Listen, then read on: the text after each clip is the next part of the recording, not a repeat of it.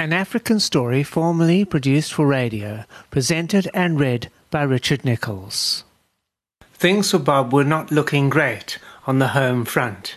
His family was a mess. His son Peter was still recovering from his head injury that happened at school about a month ago or more. The poor man is now looking for a more sane life and not all the madness that is around, and the people are not helping the situation.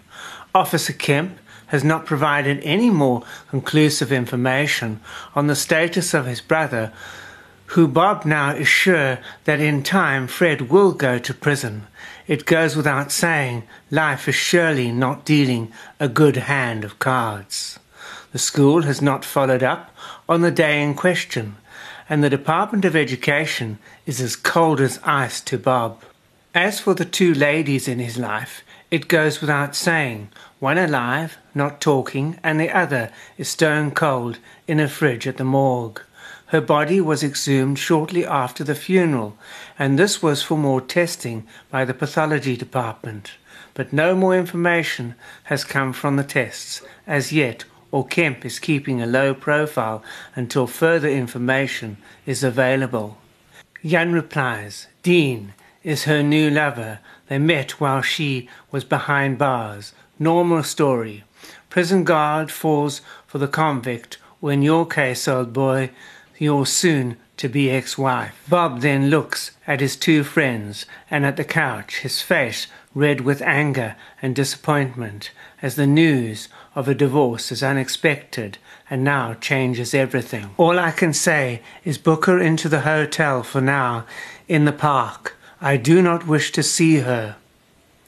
Bob tells Jim and Jan, picks up the last slice of cake, walks onto the landing, is gone down the stairs.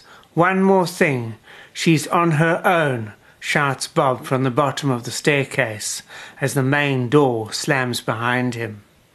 Jim and Jan are seen later that night, taking her to the hotel and going home for a good night's rest. The next morning is a new day, and Bob is making his way to the office at 9.30. Being late is not usual for Bob, but last night's news was just the ticket, and the thought of telling Peter, by the way, your mom is home, but she has a new lover in her life.